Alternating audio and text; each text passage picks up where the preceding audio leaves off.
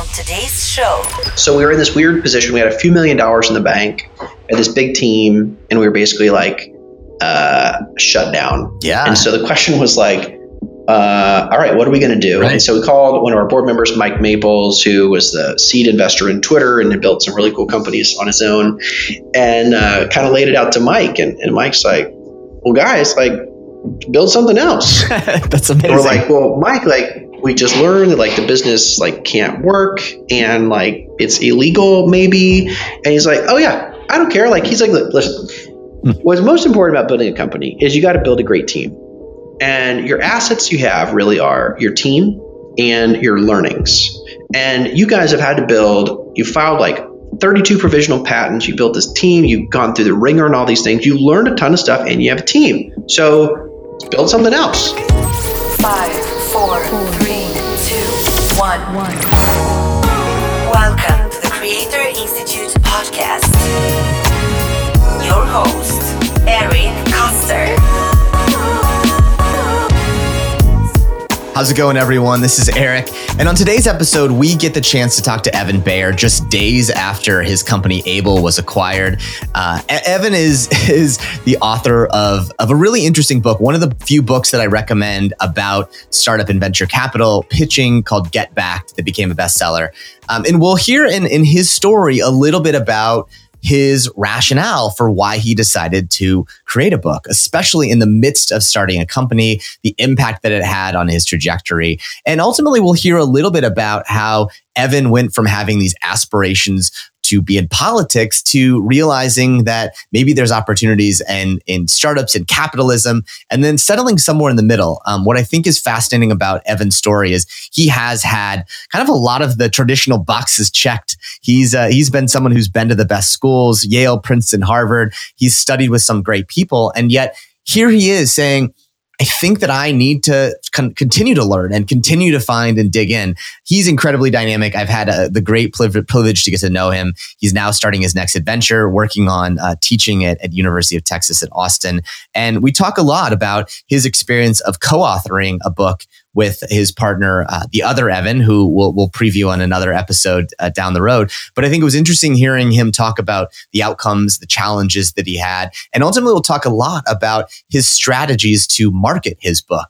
We don't spend a lot of time um, when we think about creating something about the marketing angle, but his documents that I'll share with everyone about how to actually market a book were terrific. And I think it shows what happens when you say, listen, this book is something I'm using to build a brand to build name recognition and to get it out there. And, and you've seen Evans plastered all over the place with their book Get Backed. I think you're really going to enjoy the interview with, with Evan. And, and I would say it's something perfect for someone who's sort of trying to understand when they're busy with everything else, why it may make sense to find that that that partner, that project, and and take a stab at creating something great. Um, Evan Baehr, everyone, the author of Get Backed.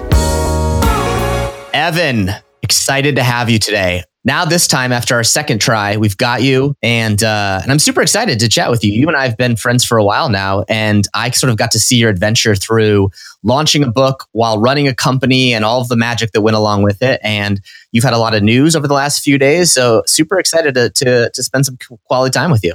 Well, hey, honestly, it is fitting that this is our second attempt at this podcast. One of my favorite definitions of entrepreneurship or of a great CEO is you uh, wake up in the morning, you throw yourself in the right direction, fall down on the ground, and get up as fast as you can the next morning. And the guy that can do that the most times in a row is the guy that wins. So um, this podcast may take five or six attempts, but like we're going to do it. We're going to throw ourselves downstairs, whatever it takes to make this happen. Um, Do it. And I heard eh, eh, you were talking, you were sharing earlier that you're even game to learn new sports like archery. And if you get shot by an arrow, you get up and keep going. Like you're like Hunger Games over here. A little bit. I mean, I think was it Tim Ferriss calls himself the human experiment or something. Yes. I'm not like that extreme. I don't do bizarre, you know, cleanses or anything like that. But my wife points this out mostly as a compliment, but sometimes as a frustration, which is that I am insatiably curious, which Mm. is said as the friendly way. The other description of that is like very nosy and won't stop asking questions. And so, anyway, I love meeting new people and getting to learn by asking people questions. And uh, it's just much more fun for me than kind of sitting and reading a book for a long time. So, uh, podcasts, I'm uh, sitting here, I've got a handful of different USB mics. Uh, we set up a little stu- recording studio at our house. I've got like the ESPN style sportscaster headset. Like, I just buy cool things that let me tinker and learn new stuff. So, anyway, long winded way of saying thanks for having me. Of course, of course. And so uh, we're going to talk a lot about the book here, but I but I sort of want to want to tee up a little bit of taking folks through your adventure because I think there's a few little stops along the way that are uh, some good fodder and color. So I want to start with is you look at your career trajectory. As I was like looking back at it, there's this like you know there's this earlier younger Evan who looks like he was on track to be president of the United States. So I, I want to hear about the early days of you and kind of government and politics, and and I want to hear about this run for city council. Oh man, uh, I think I'm going to need a whiskey and a couch for this one. Uh, this will be fun. Well, uh, yeah, I used to want to run for office, and then I met myself. And uh, no, um, so quick version of it is I grew up in a, a beach town in Florida. And honestly, growing up, the only person I knew in business was the owner of a local car dealership. And I wasn't particularly into cars. And so I just thought of business was selling cars. Mm. And it wasn't until even after college, to be honest, that I started meeting people in the world of entrepreneurship. So that explains kind of the late start of thinking about building companies because I just didn't really have any exposure to it. On the other side, which was sort of the political government front, was I grew up with a down the street neighbor was Joe Scarborough, uh, who mm. was our hmm. member of Congress and later, uh, you know, media phenom. Yep. And I kind of thought that if you cared about the world around you, what you did with your life was stuff related to law and government. And that was just a, a worldview that I didn't know any alternatives, and that one seemed pretty good. And so I really ran after that, did a lot of debate and public policy stuff in high school and then in college, spent all my summers in college in Washington, D.C., working on public policy, and found that work uh, largely pretty interesting. So, your question about the city council run. So, Princeton, I was at Princeton University for undergraduate, and there is a little town of Princeton, and there is a city council, as it were, technically a borough council, because uh, mm. New Jersey has boroughs, not cities. And uh, the history was that no students had ever been elected to the borough council. And a few additional issues were coming up for uh, what we called town gown relations, which was how well does the university deal with the town? Right. And largely, many of them were things like if you were really drunk on Main Street as a student, like could you be arrested? Right, right. you know was like the question. Yeah, yeah. And would you be on the governance of the university police or the real police? I mean that was like the most important now, question. hypothetically so find out the answer to that one. Just hypothetically of course. Oh yeah yeah yeah. All just kind of uh, an investigation you know. So um, I was really involved in like student government and campus politics and uh, student council and all those kinds of things, and then also kind of got involved in in statewide political stuff of joining some campaigns, and uh, I went to this little borough meeting, uh, and it was the Princeton Borough Republican Club meeting, which was like nine octogenarians who were like, "We need a candidate for city council," and I was like, "This is crazy." And anyway, pieced together this idea of if I got all the students to vote for me right. and I got all the Republicans in the town, which was like meaning like both of them, mm-hmm. then I could win yeah. feasibly. Um, and so set out and, and, ran this campaign. Did you, do we have like a slogan that was like, you know, does something like, I got to hear, you, are like a marketing guy and, and, and you like, you get the word out. What was the slogan that, uh, that you would chant? What, what can I chant whenever I see you going forward? Well, let's be clear that I did not win, which may explain be explained by my lack of marketing savvy. So, what was the slogan? I mean, that we printed a bunch of yard signs and a bunch of stickers, and they were basically Baehr for council, as inspiring as that is.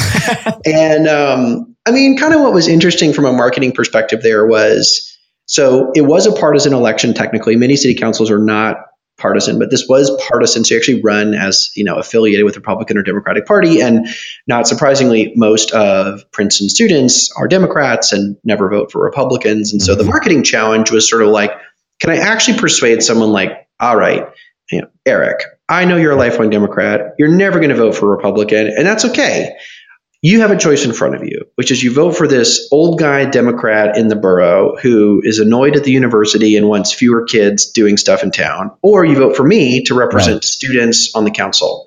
So that was kind of the challenge to get people over the hump of voting for the first time, which is on a on a straight party ticket election ballot is very difficult because in New Jersey at the time, there were literally two levers. There's like mm-hmm. a lever at the top of the Democrat column and a lever at the top of the Republican column. Mm-hmm. You pull one lever and it votes straight down the ticket for right. you. So down ballot, meaning like lower level elections, it's really hard to get people to cross parties there. Um, so to jump to the punchline, um, we got the whole school united. We were all excited. We uh, organized buses to get a lot of students out to vote in this spirit of civic engagement, and it's really important to get everyone out. And the day of the election, the university president cancels the buses. No way. Driving turnout way down to like a third of what we anticipated. And I lost ah. by a significant margin. It's a good news, though, right? It's a good news, bad news story. Oh, yeah. I learned so much from that whole thing about bipartisanship and rallying troops and managing volunteers, messaging, uh, I mean, all kinds of things were super interesting through that whole experience. One kind of cliche learning that everyone says you'll learn if you run for office is that um, what most people care about is their sidewalk in front of their house. Right. So it's like you knock on the door and it's like, hey, I'm Evan Baehr. I've built this whole plan on town gown relations and this alternative tax scheme when property comes off the tax rolls. And they're like, you see that crack in the sidewalk out there? right, right. I mean, in the winter, it ices over and it's like really dangerous. And I'm just like, what are you talking about? But it's like in all product management, they say like yep. you talk to five customers and you think they are crazy, and you talk right. to ten customers and you realize you are crazy. Right, it's one of those kind of deals. Yeah, yeah. So, so that was the you know we'll call it the the the early peak or uh, and trough of uh, of your your political aspirations, and I want to you know I, I read a, a, little quote that you wrote when you uh, when you testified before the uh, the House of Representatives, you said um, to the to the the representatives, I wanted to be you. Um, I believed public policy was the best avenue for social change. I no longer believe that, and I wanted to share why. And you uh, you introduce them to a man who sort of influenced your thinking about innovation. So you want to tell us a little bit about that that man who who influenced uh, in some ways your kickstarted your your path into, into into entrepreneurship startups. Yeah, well, I mean, the real story was once I experienced the breaded nugget, Dan Cathy just introduced me to the new way of, of Chick fil A as this innovative. oh, wait, wait, hold on. Sorry, sorry. That's the wrong guy. That's a wrong different story. Guy. I do, I do love Chick fil A though. I mean, I it's mean, just so, it's so tasty. Okay, time for another story. Okay. So, yeah, so that guy is a guy named Peter Thiel. Uh, I won't presume all your listeners know. Peter uh, most famously, probably was the seed investor, kind of discovered Mark Zuckerberg mm-hmm. and invested in the earliest of Facebook and uh, has done all kinds of things of being a co-founder of PayPal and building Palantir and early investor in lots of really successful companies. And Peter's story is interesting though. So Peter I went to Stanford undergrad, Stanford Law School, clerked for Edmondson uh, on the 11th Circuit, wrote a book, and in a lot of ways was in this kind of similar worldview of the way to change the world is through law and public policy. Mm-hmm. And um, he was uh, selected to interview for a Supreme Court clerkship, which is kind of your nadir of uh, legal elite uh, performance and he didn't get it. He got the interview and then did not get the clerkship. Um, for him was kind of one of the first times maybe he'd ever not ever failed, right? Right, exactly. So he calls his friend Max, kind of devastated. And he's like, Max, I didn't get this thing. You know, what am I going to do? Um, and and the quick version of the story is Max like, well, I'm starting this company. Like, why don't you come work on it with me? And that was PayPal. And so Peter was kind of, you know, had he gotten that clerkship, um, you know, he may have drifted off into obscurity of some, you know, regulatory lawyer or something. Mm-hmm. And so uh, I really appreciate that. So I, I met Peter actually uh, several years out of undergrad. I was back in grad school at Yale, where I had gone to go to divinity school and law school.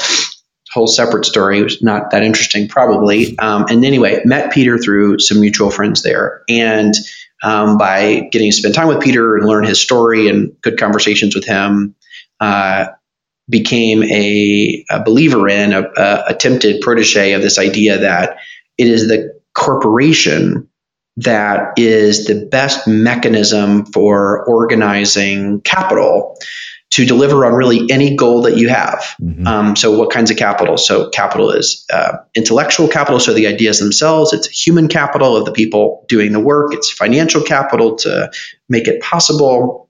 Political capital to pave the way to make things legal.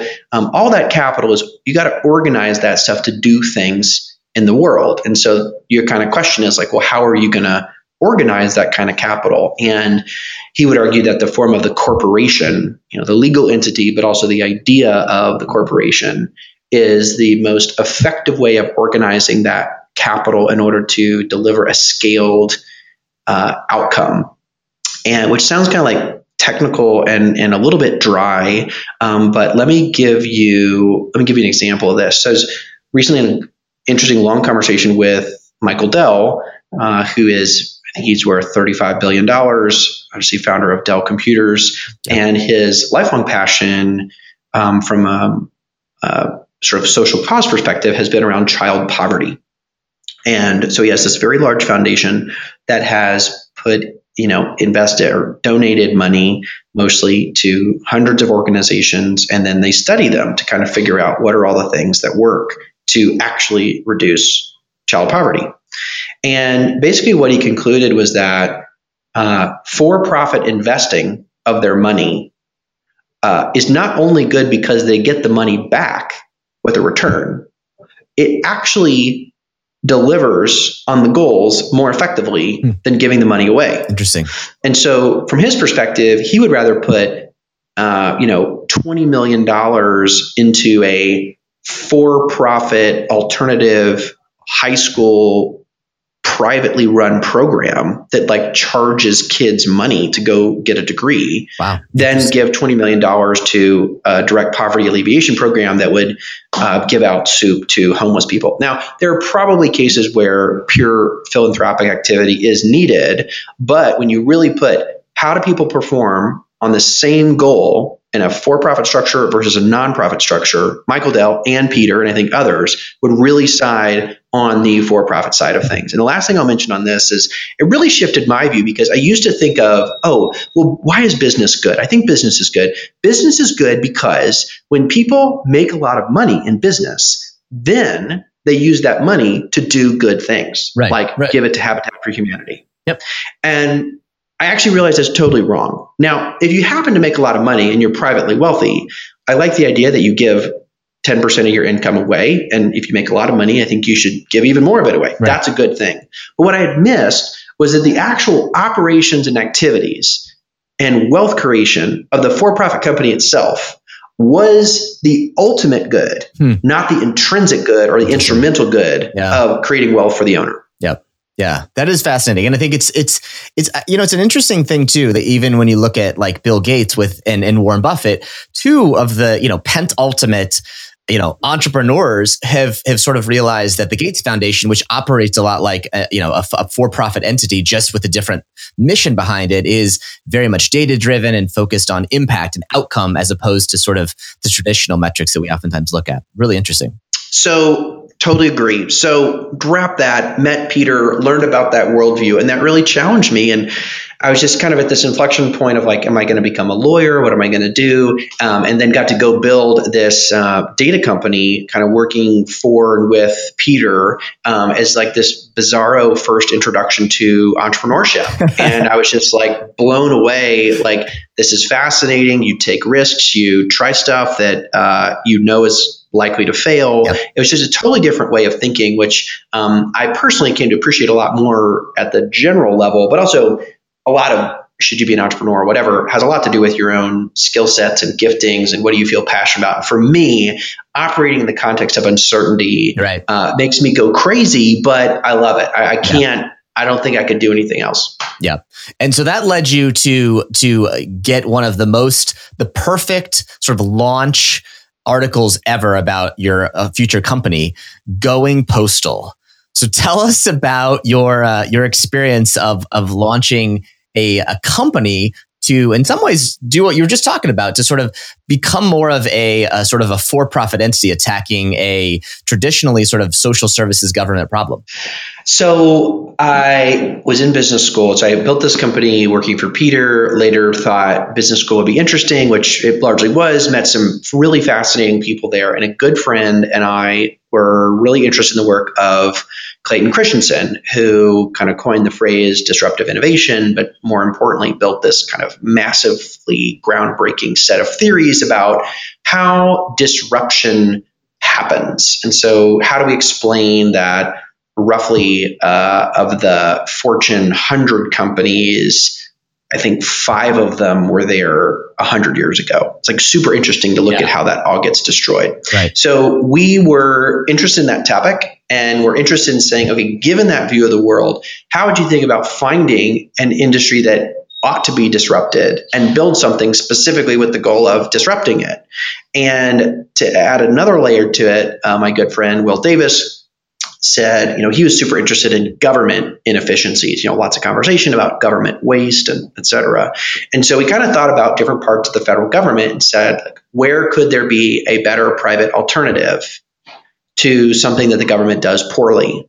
And uh, we had both had a bunch of experiences with the postal service. Of we moved a lot. You know, you forge your mail, you get someone else's mail, you lose stuff. Um, just a pretty rough experience overall. Mm-hmm. And we were like, that is in the target and let's run after it and let's build something. So we spent a summer really using a lot of design thinking approaches out of the Stanford D School, which has a lot to do with customer ethnography and understanding, which is like, all right, let's set out and sort of try to learn about this problem.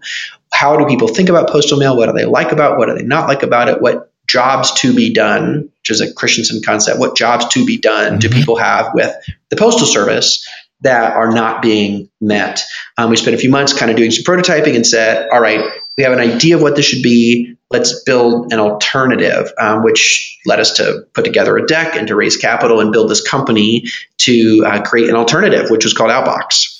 And but out, you know the crazy part about it is that's like one of those people talk about. There's not enough big hunkin' ideas out there. I mean, you're taking a big hunkin' idea. The postal service, you know, is a global eh, phenomenon in a lot of ways, connecting all these international places you know, did you did you ever like did the enormity of it ever sort of get you to pause and be like, wow, this is we're biting off way more than we can chew here? You know, uh, it felt big because everyone we talked to had some pretty extreme reaction to it. Hmm. Um, which was great, which was like exciting. It made it fun to talk about. I think it made it easier to raise capital. Like most people have some horror story about the postal service. And so in that sense, it felt big. It was, you know, many interesting, important companies today, like they're not publicly conversationally interesting because they solve some narrow particular problem. So it felt big in that sense. Um, and yeah, we kind of knew we were setting out on something that was going to be really hard to make work and, uh, you know, face pretty decent odds of, of not working. Mm-hmm. And then, uh, it sort of didn't i guess is sort of the is maybe maybe the way to talk about it. But you you sort of uh, you, you had this this moment where you you sort of said well maybe there's something else we can do. Talk about that moment. So we built the app which was basically like uh, google voice for postal mail. So you sign up for us you never go to your mailbox again. You'd get all the postal mail that was to come to your house. You would get it scanned like in a Dropbox or Evernote like application on your mobile phone or on the web. And you could have stuff shredded, you could have stuff stored uh, forever digitally, or you could actually request the physical copies. So that was the stage one of the product. So we built all this operational stuff of trucks and scanners and depots and a bunch of uh, operational components to make the whole thing work.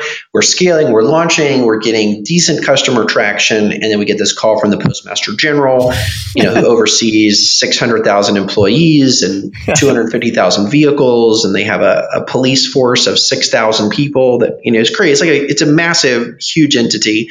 And in this conversation where we thought we were going to ink our like big expansion deal, Yeah. uh, he basically says, well, two things. The head of innovation, seated to his right, says, the problem with Outbox is no one will want it because digital will only work in Europe. And we were just like, how does that even make sense? Like your job is digital innovation. Like for your own sake, Right. bro. Like don't sandbag your own right. title.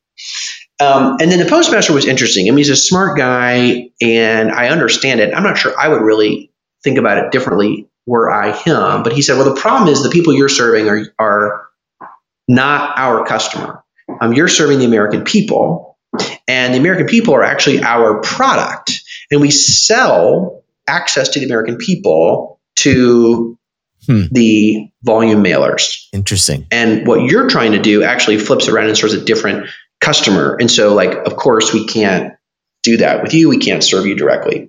Huh. So that was the end That's of that business. That's a And so fascinating this- insight. You couldn't. I mean, I don't. You probably could have never figured that out unless you really made them sweat a little bit enough to sort of admit that to you. Even. Yeah, well, I mean, I appreciated his honesty. I mean, he could have done it a lot of different ways of basically saying, you know, offer any of fake explanations as to why they don't want to partner or just sandbag the protocol or whatever. But he was really honest, which was super helpful. So we were in this weird position. We had a few million dollars in the bank, had this big team, and we were basically like uh, shut down. Yeah. And so the question was like, uh, all right, what are we going to do? Right. And so we called one of our board members, Mike Maples, who was the seed investor in Twitter and had built some really cool companies on his own, and uh, kind of laid it out to Mike. And, and Mike's like, well, guys, like, build something else. That's amazing. We're like, well, Mike, like, we just learned that like the business like can't work and like it's illegal maybe. And he's like, oh yeah, I don't care. Like, he's like, listen, Hmm. what's most important about building a company is you got to build a great team. And your assets you have really are your team and your learnings. And you guys have had to build, you filed like 32 provisional patents, you built this team, you've gone through the ringer and all these things, you learned a ton of stuff, and you have a team. So build something else. So to Mike, it was just a no brainer Yep. that you just keep the money that you have and you go build something totally different.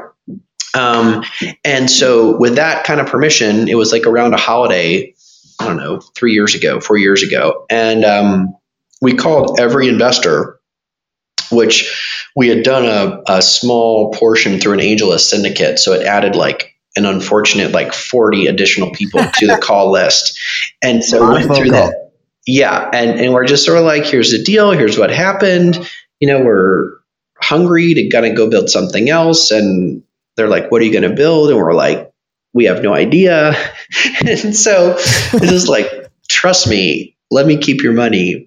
And so we, they all said like, listen, y'all have a great team, go build something else. And that set us out on this bizarre and wild 12 weeks of basically trying to go from insights and experiences we'd had in building Outbox into coming up with something totally different to build.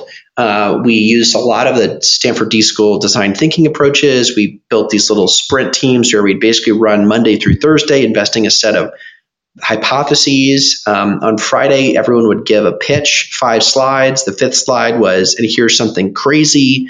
And almost every week, when someone presented something crazy, we were like, let's do that thing.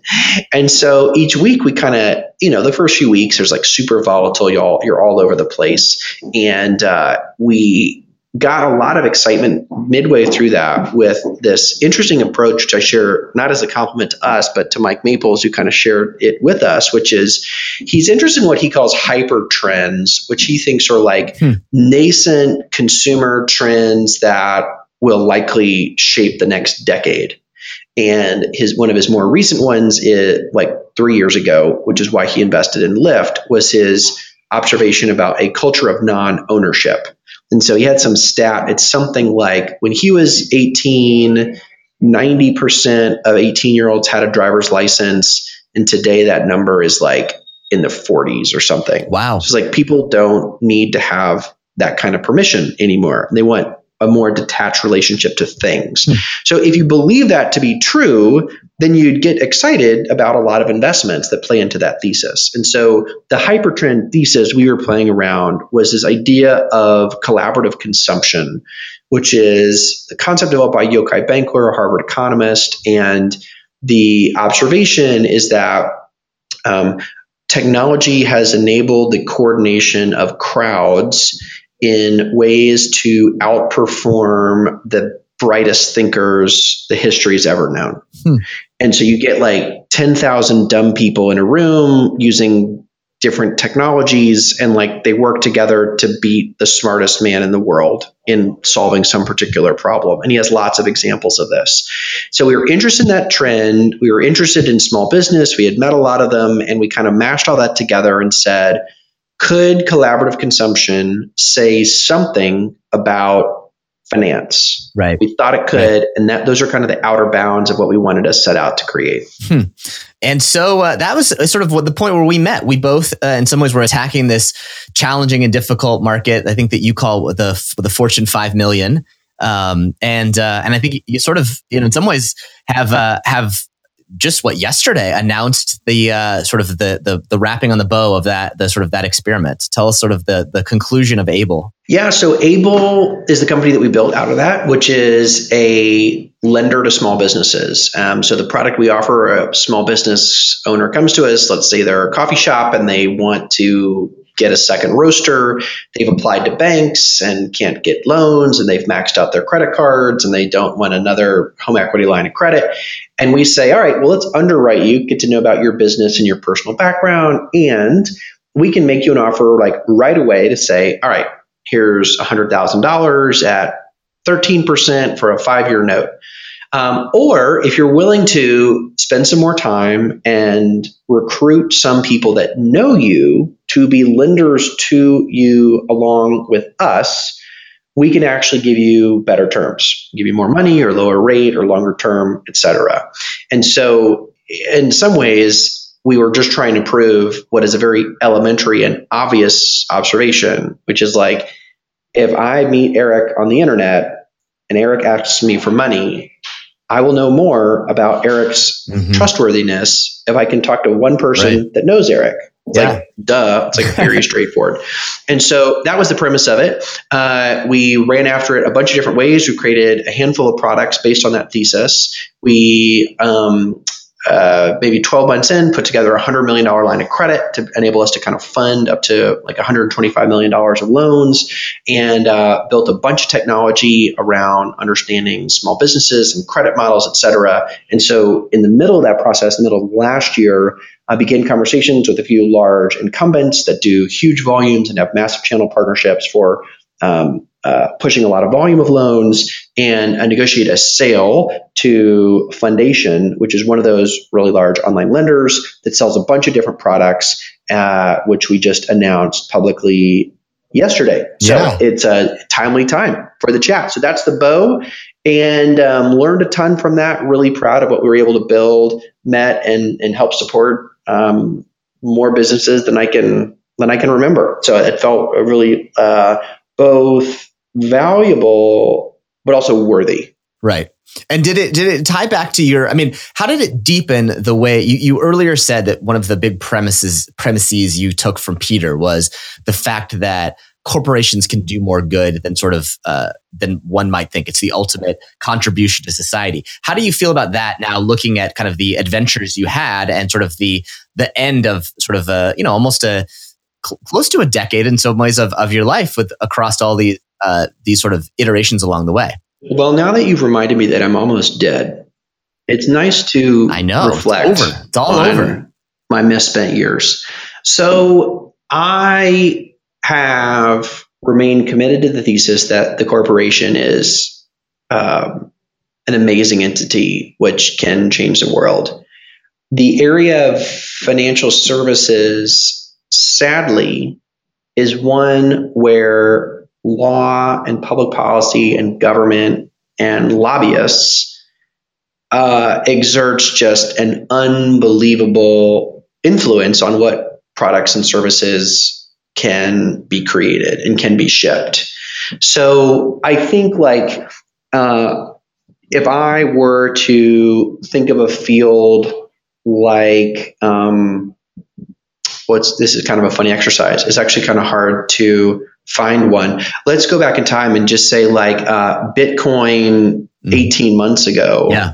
And there's a really talented Bitcoin engineer, and they were like, I can either go build products in a private company, or I can go work at the CFTC and help regulators figure out what to do about Bitcoin. I'm like, save yourself and save the world, go build a great company. Mm-hmm. And the nature of these uh, scary, high scalable, unknown technologies is that government ha- takes a new interest in regulating those things and exerts massive influences on the types of goods and services that can make it to the market. Right. And the nature of really large incumbent companies with huge war chests and, and tens, hundreds of millions of dollars going to lobbyists are that it favors the incumbents, uh, which broadly is like really bad for startups. So, mm-hmm. I mean, an interesting thing that's happened in the FinServ financial services space is that Obama's very heavy regulation through the CFPB of financial services companies, including banks,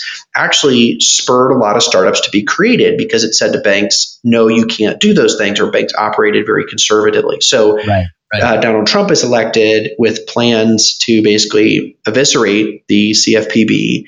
And in some ways, it's actually pretty bad for startups because um, it is now an open invitation again to the big banks to say you should go be able to innovate, um, which in the short term is mm. is bad for this narrow category of startups, but in the long term, I think is actually great for the American consumer. At the end of the day, it's about uh, consumer protection is an important thing, and the balance that regulators and we as a society have to come up with is how do we maximize innovation in a way that lowers costs and increases human flourishing while keeping people safe.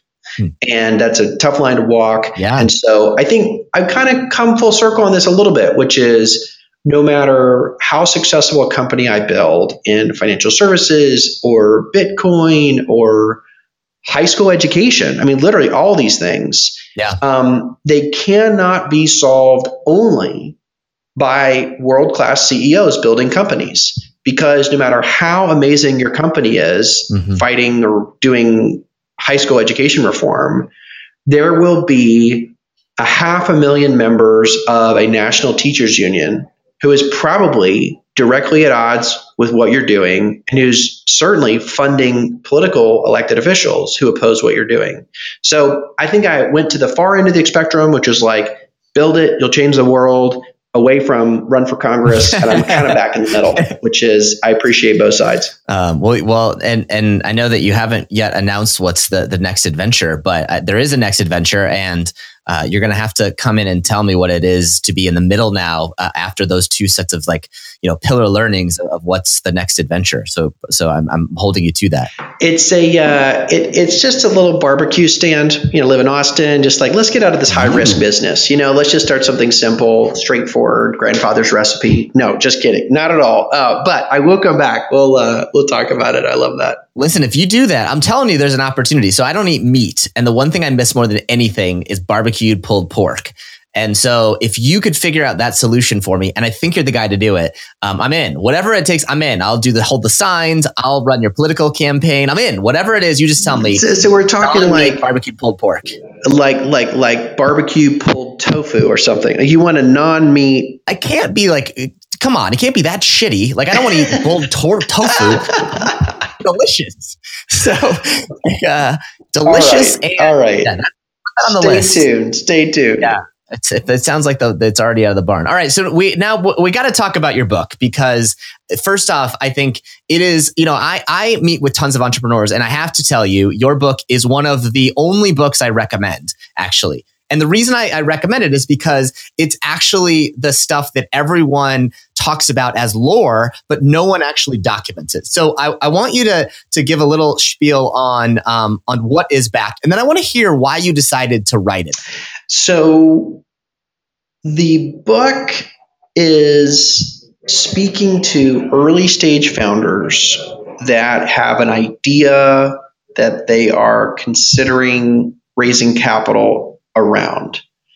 And the book is in two parts. The first part is a handbook for creating what we call a pitch deck, set of 10 to 15 slides that lay out the basic case for the business and kind of therefore why someone would want to invest money in the business.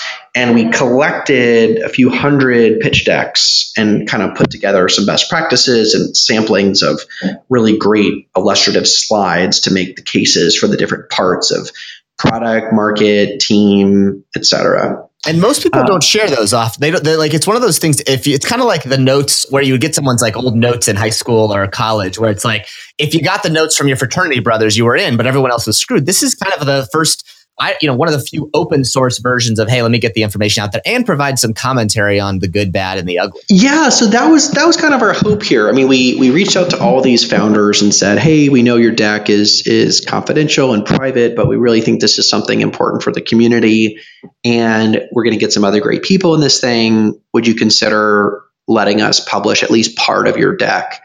Um, there were people that said no, but we got a lot of yeses, and so um, really wanted to. Do you want to out anyone? Who, any out anyone who was like a real dick about it? Like, hey, you know what? What's wrong with you? Why won't you show your deck? so um, we had a few people say. I mean, so I think the the spirit of it was like, um, it was one actually kind of funny thing about it was even from some people that sent us their deck when we went back to them and said like what slides of the deck we wanted to include, a lot of people were actually pretty embarrassed about the deck because it's usually an artifact from like 18 months ago. Yeah.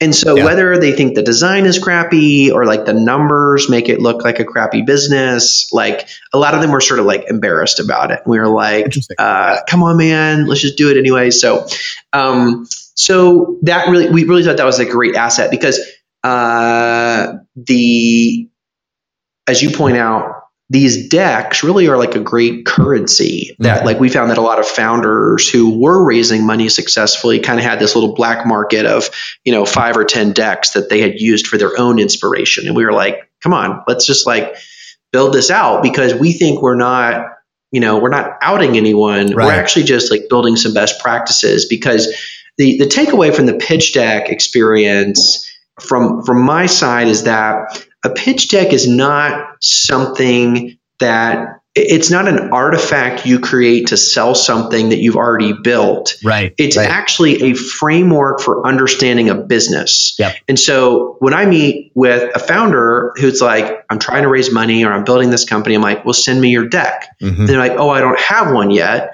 like, well, why not? They're like, well, I'm not raising money right now. And my point is like, a deck is not only for raising money, a deck is the single best instance you have of articulating what it is that you're doing. Yep. And you need it even if it's just you, not talking to anyone. And so I use decks for you use it to raise money certainly, but you use it to hire mm-hmm. people to like mm-hmm. sell them on what the vision is. You might use it with your early customers to explain what the company is.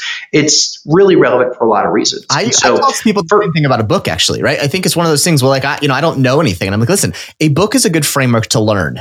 like just mm. the process of it in the same way. I think the deck, any of these things where you actually create something forces you that you're going to show to other people. I think forces a level of yeah. discipline that we don't often do. So I, I, think it's an interesting sense of the deck as a, a vehicle to force you to actually learn something to be able to communicate it. Um, it's an interesting framework. Massive. Yeah. So our, our first day of this course, uh, I'm teaching at University of Texas in a few weeks. Um, each student will get 12 sheets of paper and they will have to use a Sharpie on those 12 sheets of paper to sketch a deck mm. and around an idea that they come to class with.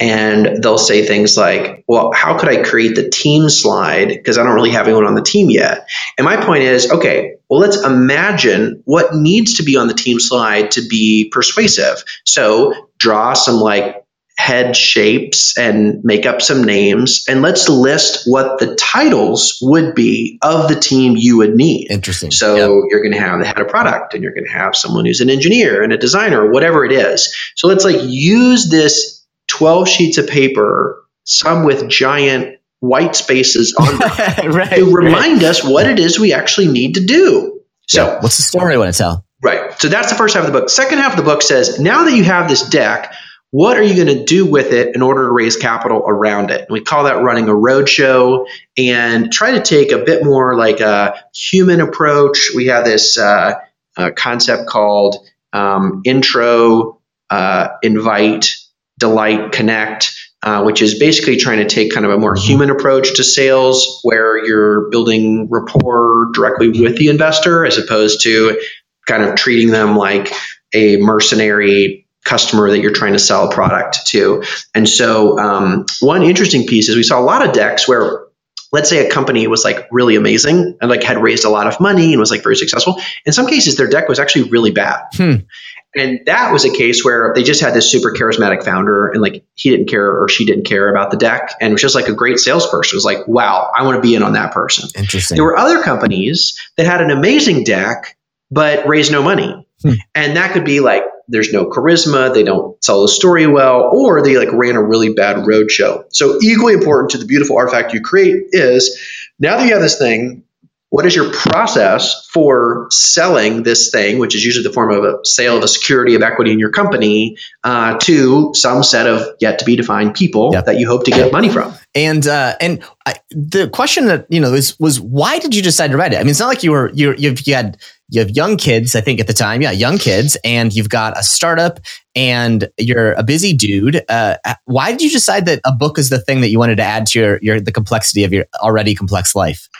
Well, we are really accidental authors. Uh, my really good friend Evan Loomis, co-author of the book, we have been friends for a long time, and we kind of two things came together to lead us to think about writing a book. The first was we were both taking several meetings a week with green young founders that wanted to raise money. Mm-hmm. They're like, "You guys have raised money. Would you help us give us feedback on the deck?" And that meeting would take an hour. You vomit all this information on them orally and it was just like really inefficient to do that it wasn't that helpful to them and wasn't scalable for us right. to take all those meetings so we said okay let's try to write down some of the stuff that we're thinking about we didn't really have very high views of ourselves we didn't think we really knew that much until we met all these people yeah. which then actually showed us that we actually knew a lot at least right. relative to all these other people yeah, yeah. so we so that was the first point was like hey how do we get out of taking meetings is the first point. The second point was um, we really like hanging out, yep. and we kind of wanted a project to work on together, and said, "Hey, if we kind of commit to do this together, that will be like a weekly touch point for us collaborating." Um, and uh, it was, it was, it was really fun to work on it together. It's awesome. And so one of the things that that you shared with me that I thought was perhaps one of the most uh, amazing uh, artifacts that I've seen around the book launch itself was your your your launch plan that you call launching back 10 strategies to reach the stratosphere. Um, and and in it, you talk a lot about how you were going to invest your own capital into it. Um, most people, many people don't even think about this concept of like actually launching the book as a as like you have to build this plan around it. How did you come to to realizing that there was so much more than just writing a great book to sort of actually launching it as a product? Yeah, so we were writing this book and we didn't really know what it was going to be. We mm-hmm. didn't know anything about publishing. We didn't have an agent. We were like, you know, maybe this would just be a set of like PDFs that we could email to people we kind of had no idea what it was going to be. And so we um, had the whole thing designed, like ready to like go print at a Kinko's. And then I was like, let's just email it to Harvard for kicks. Yeah. So I emailed it to Harvard and they were like, the acquisitions committee, which is like people looking for new products, they were like, we've been looking for something around pitches. This is perfect timing. We'd love it. It's amazing. And we're like, what? This is crazy. Yeah. And yeah. so, um, so, so the, the questions they ask you are basically, how many did you sell of the last book you wrote, which is difficult as a first time author? Yeah. And yeah. then they say, like, how many Twitter followers do you have and how many emails are on your email list? And so they're really not that interested in the content of the book. Yeah. And they're much more interested in how many books are you going to sell? Right. Which was very foreign to me. Yep. So we put together the best case we could, which was like, you know, here's our social media stuff and here's kind of a plan. And they came to us with a, uh, this can be public. They came to us with an offer of $50,000 as an advance for the book. Yep. Now, a book advance is a weird calculation of basically their projected royalties. Right. So it's not about them being generous. It's actually about them building a model to say, how many of this book do we think that we will sell? Mm-hmm. And they try to give you the advance about to match the royalties based on their projected sales. But my assumption was that they build that model because they know how to sell books and they put budget against it, right? Yeah. So, like for every book dollar they sell, they get 80 cents Yep. roughly. Yep. So it's like, in theory, they should spend 79 cents Yep. per book dollar Yep. to get the 80 cents. Right. But it's like, doesn't work that way at all. Yeah. So book marketing is crazy, is very poorly done. I'm amazed at like how weak most publishers are at how to market books. And um, we got some advice from a handful of different friends that were successful authors, and they were like, 50K, that's ridiculous. Let's build a plan, come back to it, and demand like triple. We're like, oh my gosh, that sounds aggressive. so we were like, okay, we put this plan together, basically say to the publisher, okay, here are a bunch of ways that we think we're going to go crush this. I know like we're first time authors, but like we're going to market the crap out of this thing. It's going to be awesome. And we pitched, um, and they doubled the advance, Hmm. Which was really cool. yeah. And so, so, but then the bizarro thing about this is like, you know, it really comes back to what are your goals Right. for the Yep. book? Right. And we were not writing it to make money. Um, Yep. If you're setting out to make money, stop Yeah. immediately. Right And don't now, yeah. no. Um, so we weren't setting out to make money. So what were our goals? We we had largely overlapping goals. Um, we wanted to work together. We wanted to learn. We wanted to uh, learn about a new industry, which was like publishing and media. We wanted to meet a bunch of entrepreneurs through the book writing process, and then we had like this wish list of like cool people we might meet once we wrote the book because you like get invited to do stuff. It was kind of like so mm-hmm. kind of it was just like okay, make this a cool splashy book. You want to sell some copies because oh yeah, the other goal we had was we wanted to be able to write another book in the future. Yep. So that means you got to like perform decently well of book sales. So from the, from our perspective, it's like we basically assume we're not going to make any money anyway. So it's like if we're getting hundred thousand dollars for a book, and the goal is to be able to write another book, or the goal is to sell a bunch of your book, you're actually incented to spend all of that money Yeah. in marketing the book. Every penny, right? Um, right. Which even though you don't get, you get zero dollars per book until you hit your earnout, and then you only get 20 cents per book later. So the market's kind of crazy, but that was part of this proposal that we came back to the publisher with. It was like, listen, here's the marketing plan that we have. We're going to spend some of our own money and actually hard dollars against marketing this thing. I promise we're going to sell a bunch more books. Mhm. Um, and they they bought the story, and we executed pretty well on the strategy, and um, uh, hit the the warranted higher level book sales projections. Actually, exceeded them based on how they had backed out the advance.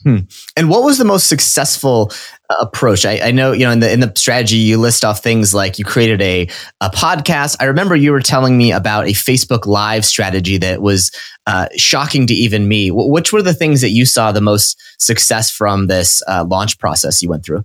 So I think the sadly, and this is pretty sad, um, which kind of comes full circle to like why publishers are actually right in asking things like how many people are on your email list. um, but like direct emails to people about the book um, with some teaser content in there and maybe giving them some incentive like if they buy the book they get access to some special cool additional content um, is our attributable highest right highest ctr highest purchase rate of any of our marketing strategies Interesting. it's a little biased because we mostly knew the people, and these were just people like built up on Right, our own right. CRM tools. But I mean, the world Yeah. of book sales is so crazy.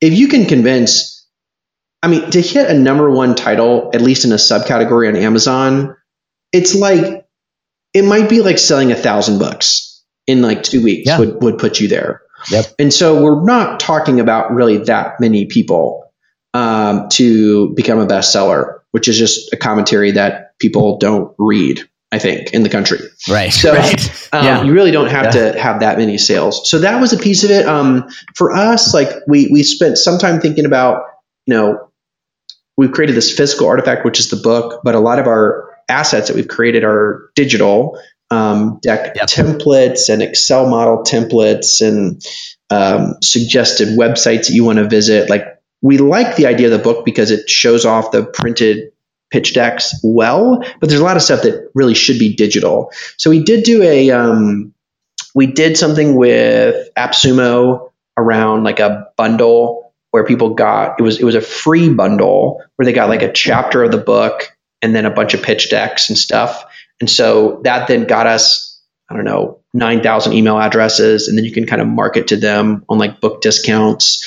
Mm-hmm. So it's kind of a hacky thing. Um, and then we did have a number of partnerships um, with some publishers. So we did some HBR Live stuff on Facebook Live where the content we had was very suitable to coaching and teaching entrepreneurs who are trying to raise money. Yep. And there are a lot of or- other organizations that have those kinds of events and are sort of looking for that kind of content.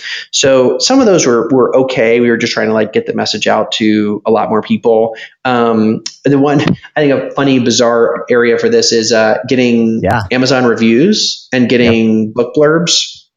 So book blurbs, uh, we have a handful of like very famous people like Barbara Corcoran and Adam Grant, et cetera. Um, who gave blurbs for our book. And I won't name names of any of these people, but many of them were like, I'd love to write a blurb.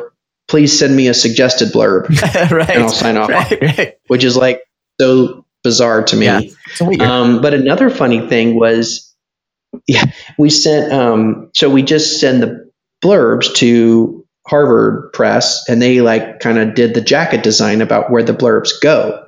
And one of the people so they picked like one for the cover, two for the back, and the rest are in the inside jacket.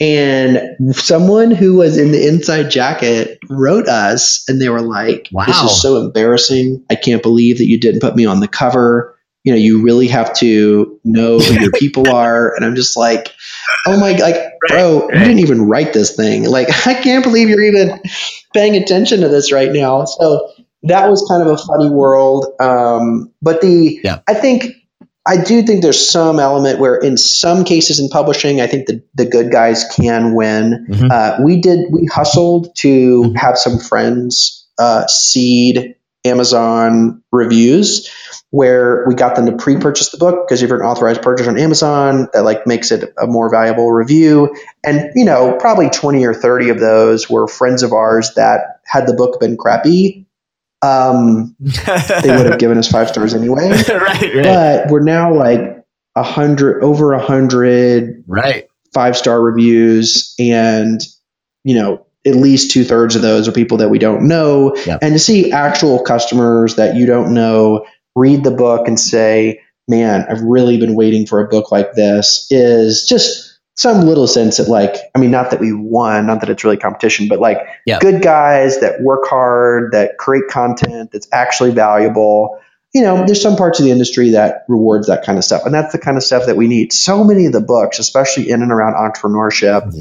are um, self-serving well well they're self-serving and one uh, one quick story so i later talked to the number one business press which mm. is not harvard actually it's a mm-hmm. different one i won't name it and they were like, Well, do you have another book that you'd like to write? And I was like, Well, I've got a few ideas. And they were like, Well, how does that book relate to how you make money? Yeah. Well, I'm, you know, it's not directly, you know, but I, I find it really interesting. And I think the content would be really valuable.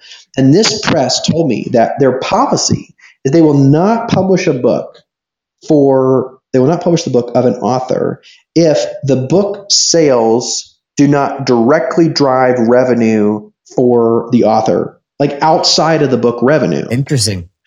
And so as I unpack hmm. that a little bit, it's it's very interesting and probably a wise business decision of this publisher to say, right. For example, I want a business consultant who writes a book, yeah. so that when they sell the book, people call him and and hire him because that aligns our incentives. But then I was so naive about this. I was like, right. books are about knowledge, about transfer, like big ideas. But no, books are about sales. Oh, come on. And um, obviously, a lot of presses operate in different ways. Yeah. But but I, yeah. I, I think there's some middle ground there, which is just having like an expanded business card. Like a lot of those books are total junk and they sell a bunch of copies, and that's like sad. Mm-hmm. But I've seen really smart people write really good content with no eye to marketing. And then mm-hmm. the thing is, you've built something beautiful. Right. No one reads it. Yeah. No, I agree. And I, I, think, you know, to your point, I think a lot of this is, as you said, you set out with an opportunity to work together, an opportunity to provide knowledge. And I think at the end of the day, you know,